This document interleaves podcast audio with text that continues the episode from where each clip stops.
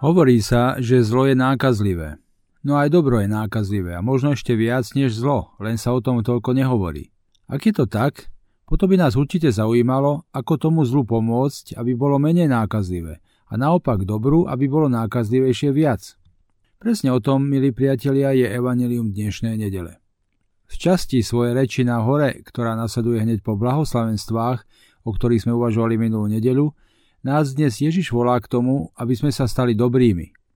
A to tak dobrými, aby táto dobrota z nás sálala. A to až tak, že by pretvárala prostredie, v ktorom sa nachádzame. Toto sálanie nemá byť manipulatívne ani násilné. Vlastne ono nemá byť ani našim prvotným cieľom. Našim prvotným cieľom má byť byť dobrými. To, že naše prostredie sa našou dobrotou pretvára, je skorej dôkazom toho, že naše dobro je naozaj dobrom. Ako na to? Ježiš hovorí, že tak, že sa staneme soľou zeme a svetlom sveta. Ak sa staneme týmito dvoma vecami, a to správnym spôsobom, potom naša dobrota bude nielen pretvárať svet, ale ľudí bude najvyššie viesť k tomu, že začnú oslavovať Boha. Pozrieme sa na každú jednu z týchto metafor, soľ a svetlo, zblízka a zistíme, čo nimi Ježiš presne myslel. My dnes vieme toho o soli určite o mnoho viac, než vedeli ľudia v dobe Ježišovej. Vieme, že po chemickej stránke je to chlorid sodný. Vieme tiež, že v moriach, oceánoch a pohoriach našej planéty sa je nachádza toľko, že keby sme ňou pokryli celú našu Zem jednou vrstvou, je hrúbka by bola asi 160 metrov. Tiež vieme, že plodová voda, v ktorej sa každý z nás nachádzal v tele svojej matky počas celých 9 mesiacov pred svojim narodením, obsahuje presne také isté množstvo soli ako oceán. No aj napriek týmto a ešte iným poznatkom o soli, ktoré máme, keď počujeme slovo soľ, napadnú nás skôr veci o mnoho jednoduchšie, ako napríklad obyčajná solnička na našom stole. Svoj stôl si bez nej nevieme predstaviť, a to aj napriek varovaniam lekárov v súvislosti s našim vysokým krvným tlakom. Hoci je soľ pre nás ľahko dostupná a je lacná, Predsa máme pred ňou úctu, lebo vieme, ako veľmi je pre život dôležitá. Toto si uvedomovali ľudia vždy. V dávnych časoch však nebolo ľahké sa k soli dostať. Ľudia ju získavali odparovaním morskej vody na slnku, čo bolo veľmi prácné a čo spôsobovalo, že sol mala takú veľkú cenu. Rozprávka sol na zlato nie je len púhým výmyslom. Ľudia zo sole obchodovali, vymienali ju za zlato alebo diamanty a keď niekomu chceli prejaviť úctu, vo svojom dome ho ňou vítali. Pre Rimanov bola sol tak vzácná, že legionári dostávali čas svojho žoldu v soli. Odtiaľ možno pochádza italianské slovo salario pre mzdu. Prečo si sol ľudia tak vážili a vážia? Pre dve veci. Prvou je schopnosť soli konzervovať potraviny. V dobe, kedy neboli ešte chladničky a mrazničky, jedlo podliehalo rýchlo skaze. Sol mu v tom bránila. Druhou vecou je chuť, Jedlo bez soli takmer nechutí, alebo chutí ako servítka. A presne na tieto dve vlastnosti myslí Ježiš, keď nás, svojich nasledovníkov, prirovnáva k soli. Máme byť čistou soľou, ktorá svet nielen chráni pred tým, aby sa rozložil v mravnej skazenosti, ale tomuto svetu dodáva aj chuť. Kresťan by mal byť človekom, ktorého prítomnosť je všade vítaná a ktorý každé prostredie, v ktorom sa nachádza, pretvára na čosi pekné. Teda dáva mu chuť. Určite poznáte ľudí, ktorí keď vojdu do miestnosti, ako keby tam vošla nejaká pozitívna energia. Presne toto má Ježiš na mysli.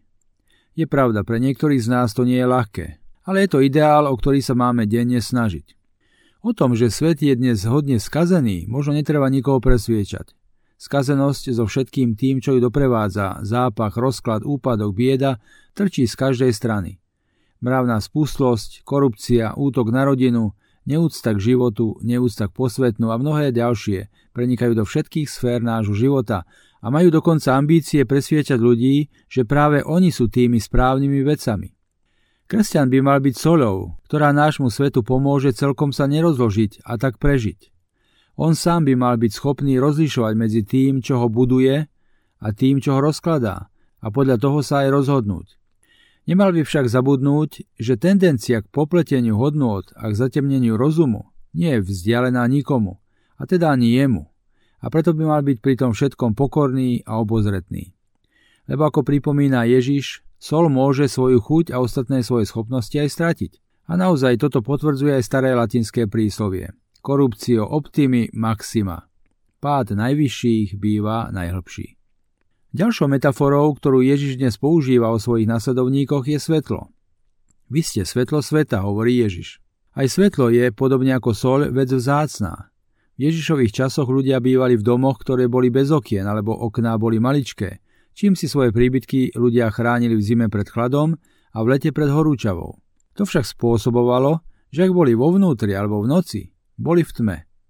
Používali síce olejové lampy, ale vieme si predstaviť, že to bola hlavne pre chudobných vec nie celkom bežná. Svetlo bolo teda pre nich vzácnosťou. Takúto dobu si my dnes, keď máme svietidla od výmyslu sveta, ťažko vieme predstaviť. No to viac nás vystraší, keď svetlo zrazu všade vypne a my sa ocitneme v tme. Aká to úľava, keď nám niekto príde naproti so svetlom. Aký je zmysel svetla? Poprvé, svetlo robí život žiteľným. Bez svetla nie sme schopní konať žiadne aktivity. Po druhé, svetlo ukazuje smer. Keď niekto zablúdi v lese, ak vidí pred sebou svetielko obydlia, vie kam ísť. Taká istá je rola majáka na pobreží, aby priviedol loď do prístavu. Tieto dve úlohy svetla, milí priatelia, máme ako kresťania podľa Ježiša plniť. Máme ľuďom svietiť nie do očí, aby sme ich oslňovali sebou samými, alebo aby sme ich konfrontovali.